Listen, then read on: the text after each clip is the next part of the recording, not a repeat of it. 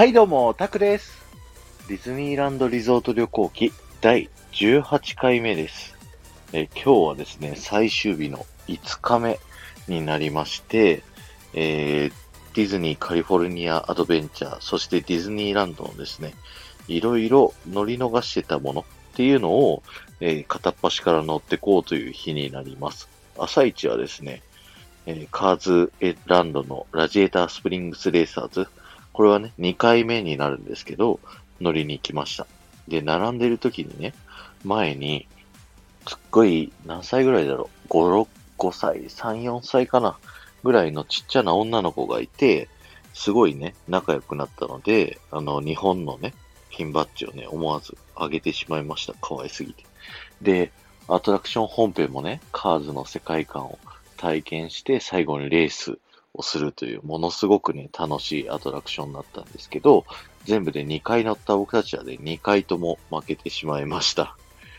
そして、次に乗りに行ったのが、トワイライトゾーンタワーオブテラーですね。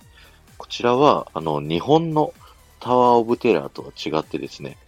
えー現地、向こうのですね、トワイライトゾーンという、まあ、世にも奇妙な物語みたいなドラマがモチーフになっているアトラクションで、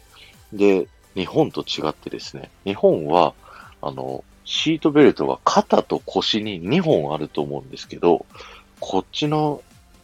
ターオブテラは、もう腰1本だけっていうので、すごい浮遊感を楽しむことができますし、落ち方もね、なんか乗るたびに変わるっていうランダムなんですよ。そして乗って落ちた後、最後になんかアトラクションの、あの、乗ってる乗り物がね、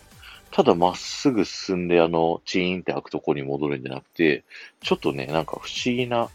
左右にぐねぐね曲がりながら戻るっていうね、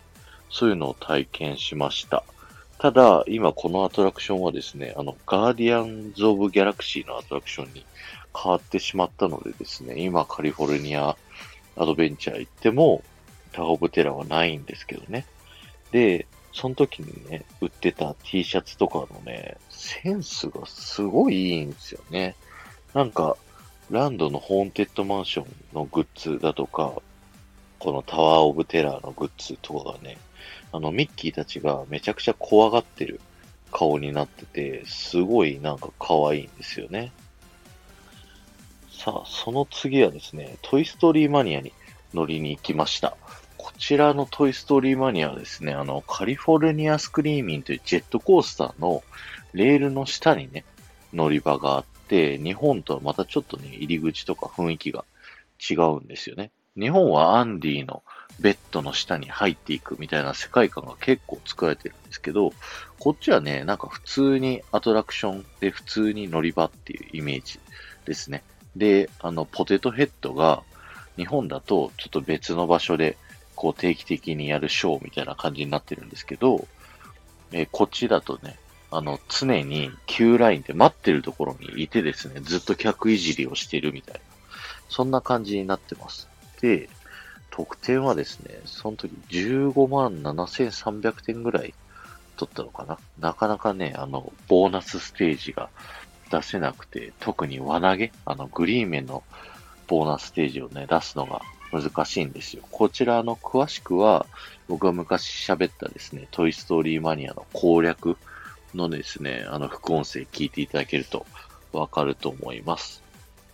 で、その、えーパラダイスピア歩いてるとね、なんか、フェイスペイントのお店があったりしたんですけど、なんかね、いろんな漢字が顔にかけるんですね。なんか流行ってるらしくて。で、なんか夢とか、笑いとか平和の平とかね、なんかいろいろなね、漢字が書かれて、顔に漢字書くんですよ。嫌ですよね、日本人の人は。なんですけど結構流行ってる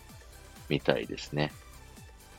で、次は同じくパラダイスピアのですね、グーフィーのスカイスクールというジェットコースターに乗りました。こちら4人乗りの、あの、小回りの効いてるジェットコースターって、なんだろうな日本で言うと、長島スパーランドとか富士急とかにあったりとか、あと、あの、ラグーナテンボスにあったりするんですけど、あの、急に180度グイーンって曲がって、もう外に、あの、飛ばされそうになるような小回りのちっちゃいジェットコースター。で、グーフィーが飛行機に乗って、それをね、飛び回ってるっていう設定のね、ジェットコースターになっております。ので、コースの途中にね、なんか看板みたいなのに、グーフィーが突っ込んじゃって突き破っちゃった後みたいな、そんなね、飾り付けがされてて結構面白いですね。えー、スカイスクール乗り終わった後はですね、そこの横にですね、メキシカンのレストランがあったので、そこで朝ごはんを食べました。えっ、ー、とね、ナチョスみたいなのと、ターメリックライスみたいな感じのえっ、ー、と、やつを食べたんですけど、正直ね、あんまりおもし、美味しくなかったです。で、そこにはね、ステージがついてて、メキシカンのね、演奏のショーを見ることができました。なんか季節によっては、ドナルド、ホセ、パンチートのですね、3人の騎士が出てきて、ショーをやったりとか、ミッキー、ミニーがね、出てくるっていうのはやってるみたいなので、ぜひね、行ってみてください。そして、その朝ごはんがあんまり美味しくなかったのでですね、そのまま隣の、あの、ワゴンでやってたコーンドッグというのに並びましたね。コーンドッグっていうのはアメリカンドッグのことですね。こっちはね、すごく美味しくて、で、さらにね、並んでった最中に男の子と、あの、ピントレーディングをしたんですよ。で、なんか、よっぽど欲しいピンバッジがあったみたいで、もうこれ二つと交換してあげるみたいなことを言われたので、あのね、欲しかったやつと、もう一個ね、おまけにこれもあげるっつって、二個ずつね、交換してあげました。そういう風にね、なんか、あの、ピントレーディングって、もう普通にパーク内を歩いてて、もうそこら辺にいるゲスト同士とかキャスト同士とかとね、交換するっていうのが楽しいんですよね。ということで、まあ、ある程度話したので、続きはまた次回にお話しさせていただきたいと思います。今日は終わりです。ありがとうございました。えー、1万いいねを目指してます。この放送が面白いと思った方は、ぜひ、いいねボタンをポチッと押していただけると嬉しいです。そして前回の配信から今回の配信まででコメントいただいた方のお名前をお呼びしたいと思います。すずらんさん、ここいまさん、谷口京子さん、坂井亮太さん、アメリアさん、マイッカさん、赤と白の水玉リボンさん、埼玉のママさん、クランブルさん、モリラさん、ありがとうございました。もうすぐね、このカリフォルニアディズニー旅行記もね、終わりを迎えてしまいます。多分あと2つかな。で、それが終わった後はね、どうしようかなっていうふうに思ってますので、まあ、過去にやったね、質問コーナーとか他のいろんなコーナーみたいなのを持ってくるのか、はたまた